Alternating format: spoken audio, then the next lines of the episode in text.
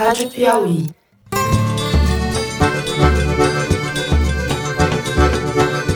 Olá, está começando a edição extra do Foro de Teresina.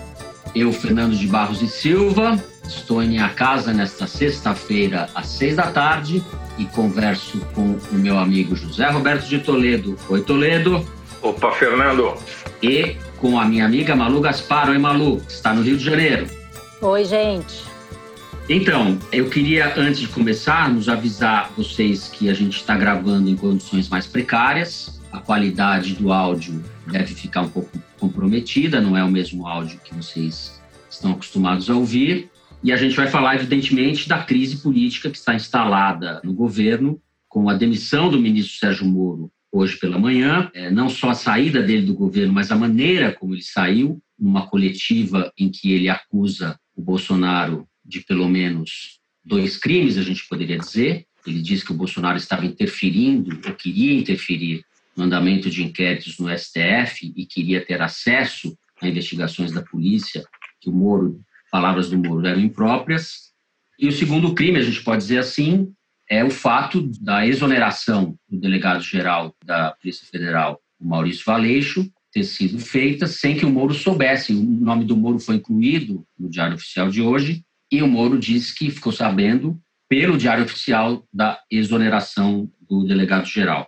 O presidente Jair Bolsonaro falou agora no final da tarde, respondeu ao Moro, mas antes de, de debater a fala do Bolsonaro, eu vou passar a palavra para você, Zé, você que sempre organiza a confusão, organiza o meio de campo, o que nós podemos esperar daqui para frente? Há um grau de imprevisibilidade muito grande agora, né? A saída do Moro abre a perspectiva concreta de abertura de processo de impeachment, uma eventual renúncia depois da fala do Bolsonaro agora à tarde acho que está descartada. A gente pode até falar, ele estava rodeado de ministros, tinha ali montou uma mise-en-scène, um aparato muito grande e na primeira fila ao lado dele que me chamou a atenção é que estava assim uma espécie de junta médica, não o ministro da Saúde ao lado dele, mas o que eu chamo de junta médica é o Braga Neto, que é o general da Casa Civil, o Mourão, vice-presidente, Fernando Azevedo da Defesa, Paulo Guedes, que era o único de máscara e o único civil, e o Augusto Heleno, ou seja, a tropa de choque do Bolsonaro estava ali alinhada e atrás deles todo ou quase todo o ministério. Toledo, o que, a gente está pensando dessa confusão? Bolsonaro ao forçar a demissão do Sérgio Moro do Ministério da Justiça, perdeu metade do seu cacife político, pelo menos. O primeiro levantamento da Arquimedes, ainda no calor dos acontecimentos, mostra que o apoio dele na véspera estava na faixa dos 40% nessa discussão cai Moro ou não cai Moro, caiu para 18%. E quando você confronta apenas os dois dentro desse debate, a diferença para Moro é 90 a 10. Então, ao forçar a demissão, ele perdeu metade do seu cacife político por enquanto, deu balas de canhão para a oposição e para o Congresso disparar contra ele num cada vez mais provável processo de impeachment e impulsionou a mais forte candidatura presidencial de oposição a ele, que é a do próprio Moro. Então ele cometeu três, ele deu três tiros no pé ao mesmo tempo num ato só. O que levaria um presidente da República a fazer isso? Essa é a pergunta. Essa é a questão que a gente talvez vai explorar daqui para frente, não vai esgotar hoje, mas é o que para mim está no, no fundo dessa discussão. Eu só terminaria dizendo que do lado do Moro não foi uma coletiva, foi uma delação que a gente ainda não sabe se vai ser premiada ou não com o apoio político. Eu já vi lá o Mandetta, o Podemos, já praticamente oferecendo legenda para ele ser candidato. O Mandetta botou foto do lado dele, provavelmente quer ser vice, mas uh, a gente não sabe se a delação dele vai ser premiada ou não. O problema é que ele acusou o Bolsonaro de crimes, o Bolsonaro de alguma maneira confessou esses crimes na sua fala depois. O problema é que o Moro também pode ter cometido crime. E eu acho que tudo isso vai terminar numa discussão no plenário da Câmara ou do Senado durante uma CPI. Tá certo. Malu, você que aí está conversando com muita gente ao longo da tarde, que informações você traz para nossa conversa? Primeiro, eu acho que é importante é, interpretar o discurso aí do Bolsonaro como uma tentativa de demonstração de força, né, em que ele, não só você já falou que ele se preocupou em se cercar de uhum. ministros, convocou esses ministros ao longo do dia, chegou a considerar fazer apenas um pronunciamento sem ministros, mas acabou ficando com os ministros, e falou de deputados, tomei café com deputados à tarde, toda uma tentativa de mostrar que tem apoio. Fez um discurso que reagrupou essa militância mais aguerrida quando ele citou Adélio Bispo, Porteiro, Marielle, Ilona Zabo e todas essas falas que eu vi é, bombarem nos grupos de WhatsApp ao longo do dia, que começaram muito tumultuados com os apoiadores em, em, revolta e tal, reagrupou esse pessoal. Porém, ao fazer um discurso desconexo, falando de coisas muito comezinhas, um papo de comadre, eu fui, eu não fui, não sei o quê, ele não respondeu a coisas que o Moro falou, que são importantes e importam principalmente para a fatia do eleitorado que é lavajatista. Hoje eu falei com vários deputados e senadores lavajatistas que já deixaram claro de antemão que entre o Bolsonaro e o Moro, eles ficam com o Moro, que são principalmente os deputados do PSL e os senadores do PSL. Falei com o Major Olim, falei com o Júnior Bozella e essa a, ala do PSL que já estava discutindo até mesmo entrar com pedido de impeachment. Então, o que, que eu acho que é, a gente pode esperar? Enquanto o, o Bolsonaro falava, o Procurador-Geral da República, Augusto Aras, enviava para o Supremo Tribunal Federal um pedido de investigação do presidente por crimes de falsidade ideológica, coação, advocacia administrativa, prevaricação, obstrução de justiça, corrupção passiva privilegiada, denunciação coluniosa e crime contra a honra. A gente sabe que o Augusto Aras não é exatamente um procurador-geral combativo. Mas ao fazer isso, ele abriu o flanco para que se acuse o Bolsonaro. Outra coisa que é importante ver, levantei à tarde com a mesa da Câmara, Secretaria-Geral da Mesa da Câmara dos Deputados. Existem 27 pedidos de impeachment hoje na mão do Rodrigo Maia para serem apresentados, é, dos quais 22 foram apresentados desde o início do ano.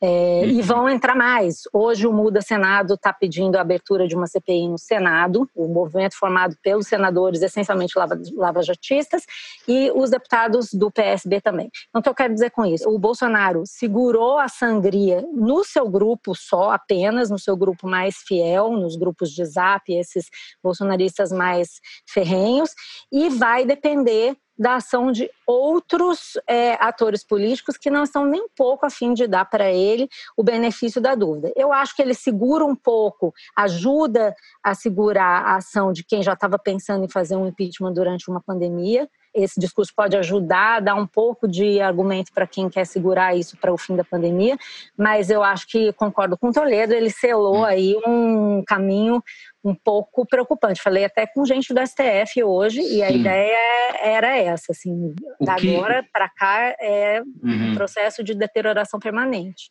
O que me parece, é, em relação ao Rodrigo Maia, você falou de, de dezenas aí de pedidos de impeachment e outros surgirão, é, ele, Rodrigo Maia, acolher ou não um pedido de impeachment não é obrigatório, é uma opção dele. Agora, ele convocar a Câmara, convocar o Moro para depor, é obrigatório nessa altura do campeonato. Então, eu acho que o Rodrigo Maia, inclusive, vai ganhar tempo com isso.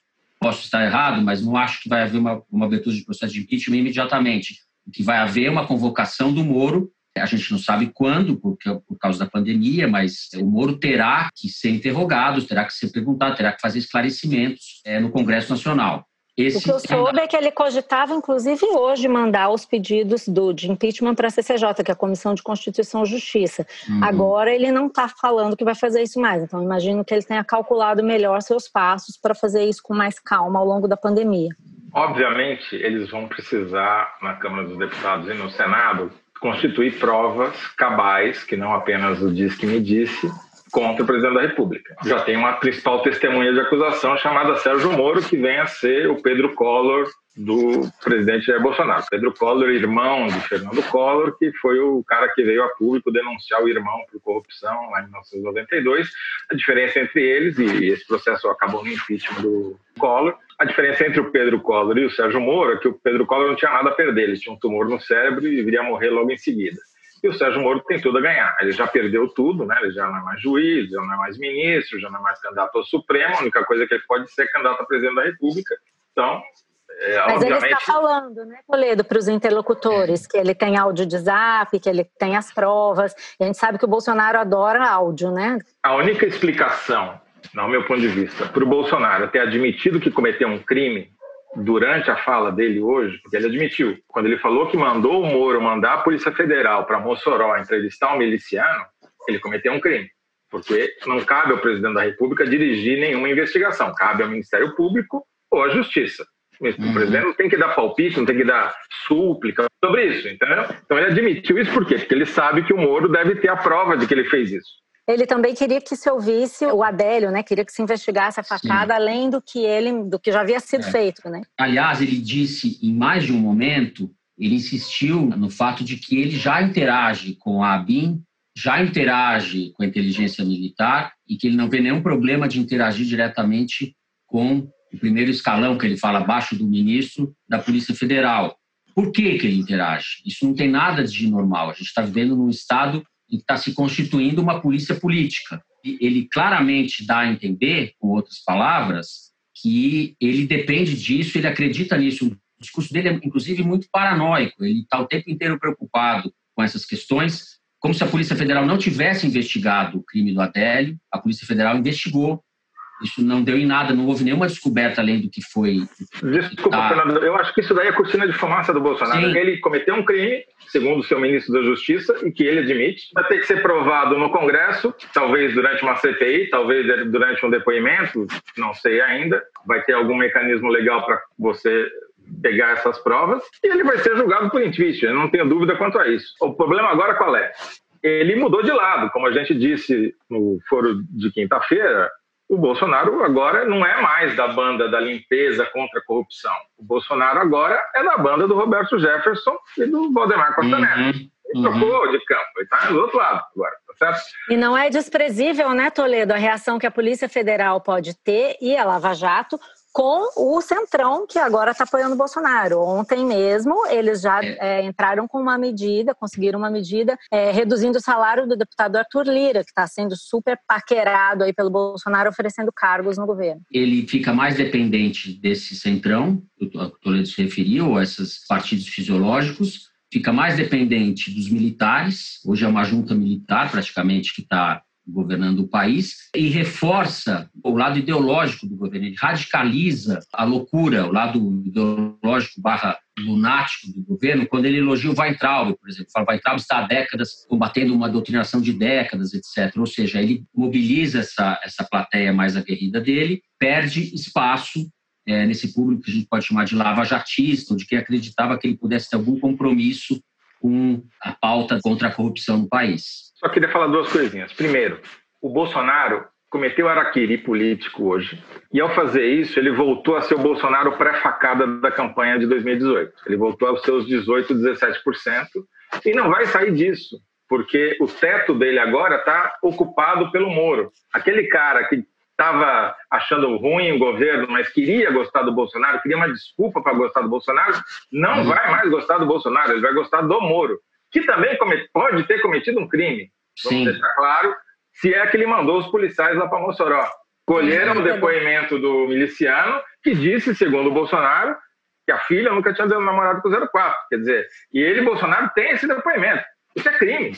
Uhum. Sim, ele deixou claro que para ele a função da Polícia Federal é servir aos interesses dele mesmo. E vai ser julgado por isso, não resta a menor dúvida. Agora é questão é. de timing.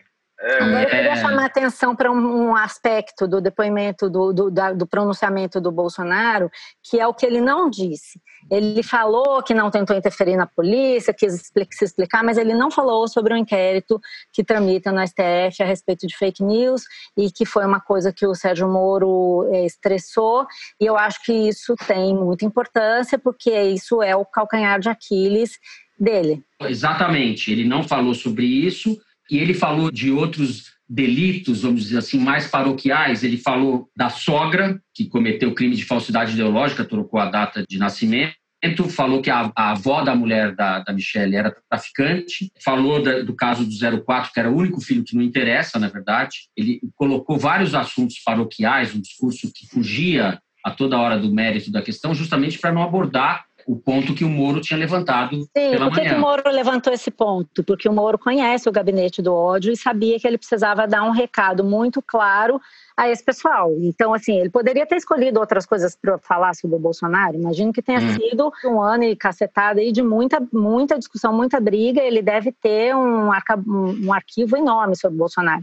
Ele fez tá questão certo. de falar isso para se blindar, porque ele sabia que sofreria ataques do gabinete do ódio. Então, a, o, o, também o discurso do Moro foi repleto hum. de recados. Então, eu acho, só para terminar aqui a minha fala, é que o que eu queria dizer é que, também a depender da atitude do Moro, o Bolsonaro se enfraquece mais ou menos rápido. E aparentemente ele mudou, ele não é mais aquele ministro encolhido que a gente viu durante o, o ano e meio aí de governo nas disputas que houve anteriormente. Aparentemente ele, como o, o Toledo falou, ele não tem outra alternativa. Eu queria, para a gente encaminhando para o final, tratar do aspecto da economia. É, hoje foi um dia catastrófico aí nos indicadores, né? O dólar subiu muito, a bolsa caiu barbaramente. Há entrevistas de empresários que apoiavam o Bolsonaro já falando que o governo começou a acabar agora.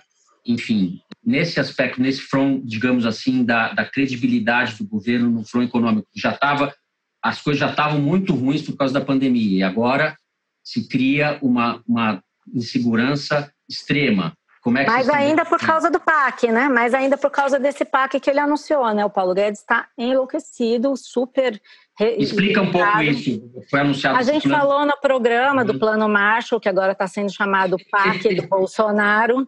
É, o, a Dilma era mãe do PAC, o Bolsonaro agora virou o pai do PAC. E quem fala isso é o próprio Paulo Guedes nos bastidores, que ontem interpretou como um ataque uma reportagem da Rede Record listando erros do Paulo Guedes na condição da economia, entre os quais uma insensibilidade social. Ele está uhum. muito irritado, até me surpreendeu a presença dele na coletiva, mas pelo jeito quem não fosse na coletiva também caía junto com o Moro. E a pergunta hoje no mercado, uma das razões pelas quais caiu tanto a bolsa é: Paulo Guedes é o próximo, Paulo Guedes é o próximo. Eu recebi várias mensagens de gente do mercado que estava operando querendo saber se o Paulo Guedes era o próximo. Então essa é a pergunta, né? De um milhão de dólares. Bom, se é... for o próximo, acabou, né? Aí é o... só tem militar na jogada. Gente, a gente não pode esquecer que a gente está na pior pandemia de um século e que as pessoas começaram a morrer que nem moscas agora no Brasil, infelizmente. A quantidade Exato. está aumentando, 400 por dia, 500 por dia, e começa a morrer pobre, que é a vítima, infelizmente, a grande vítima dessa pandemia. E o Bolsonaro está criando mais uma nuvem de fumaça para tirar o foco da incompetência e do outro crime que ele cometeu contra a saúde pública, ao mandar as pessoas irem para a rua e desobedecerem a quarentena. Mas eu queria só, antes de terminar, falar sobre os militares. Os militares estão numa posição, ao mesmo tempo, incômoda, mas que eles podem se dar o luxo de fazer como alguns grandes jogadores de futebol do passado, que é jogar parado. Eles não precisam fazer nada. Ou Romário em fim de carreira, né, Zé? Se eles ficarem quietos onde eles estão, a presidência cai no colo deles via Mourão. É, eles vão estar desmoralizados, mas é, o poder e os cargos continuarão com eles. Então, é, eu não me preocupo agora com o que os militares vão fazer ou deixar de fazer, porque, a meu ver, ele já, a situação já vai estar sendo conduzida a favor deles, para assumir o poder de, de fato e de direito. Eu concordo. Registrando que eles não queriam que o Moro saísse, hein? Tentaram até o final sim, impedir. Sim. Salvar a cara, né? Agora, eu... a cara deles era aquela cara, daquele monte de espantalho que estava na coletiva hoje. Todo mundo sem nego sem piscar, o ministro da Saúde com a boca aberta, o... enfim, era uma cena Paulo Guedes estava de meia, hein? É, eu, eu... De máscara. Estou prevendo aí um ambiente muito tenso é, daqui para frente, porque o Bolsonaro não tem o perfil de que vai entregar a rapadura tão fácil. Pelo contrário, ele é um presidente é, miliciano, digamos assim. Ele está ligado à milícia de fato e de alma. Ele deu um recado hoje no discurso dele, me chamou a atenção, acendo para os taxistas e para os caminhoneiros, que detonou em metro. Mas, enfim, é aquele recado só faz sentido para ele mandar um aceno para as pessoas para criar uma espécie de empatia com esses grupos. Eu também não sei se é eficaz ou não, mas não faz sentido, eu só consigo interpretar assim. Eu acho que o Bolsonaro daqui para frente vai dificultar muito as coisas, não vai ser um processo de impeachment dos padrões que a gente viu no passado, nem o do Collor, nem o da Dilma. Se esse processo se confirmar como a essa altura, eu estou achando que vai. Eu achava é isso inevitável. Até, até hoje, porque ele, ao abrir mão dessa metade que ele abriu, ele, a meu ver, cometeu araquiri. Ele, Fernanda, ele vai para o embate com o Sérgio Moro. E todos os lava-jatistas. Ele vai para o embate. Mas o que ele vai fazer? Vai mandar a milícia começar a atirar nos outros? Não Aí sei. Não sei. Os argumentos dele são muito fracos. Eu desliguei o aquecedor da piscina e cancelei uma licitação Mas, gente, não, eu não estou falando que ele vai não se é. preservar. É. Eu só estou falando que a maneira dele cair, a queda do Bolsonaro, vai ser dolorosa, vai ser tumultuada. Já está vai, sendo, né? Vai ser pior, eu acho. Não, imagina a quantidade de gente que vai morrer a mais nessa pandemia, que não precisava morrer por causa dele. E por causa de todo mundo que o apoiou lá. Vamos falar sério. Todo mundo que manteve o apoio dele, apesar de todas as barbaridades que ele cometeu. Hum. De todo mundo que, que apoia o Paulo Guedes onde está. E vai continuar cometendo. Eu acho que é. concordo com você que ele vai continuar reforçando e dobrando a aposta, mas ele perdeu é. O rei, ter... Coringa, sei lá qual é a carta. Ele Sim. perdeu o zap para falar, usar o termo do truco. Eu posso queimar a língua e o sujeito pode renunciar semana que vem, mas é, não é o que parece. Não. Eu não queria pedir escusas, mas a gente tem que terminar agora, Toledo. E essa questão é isso. Com isso, a gente encerra a edição extra do Foro de Teresina. O Foro é uma produção da Rádio Novelo para a revista Piauí, com a coordenação geral da Paula Scarpim. O nosso diretor é o Luiz Maza, as nossas produtoras são a Mari Faria e a Luísa Ferraz. O apoio de produção aqui em São Paulo é do Vitor Hugo Brandalize e da Clara Helstab.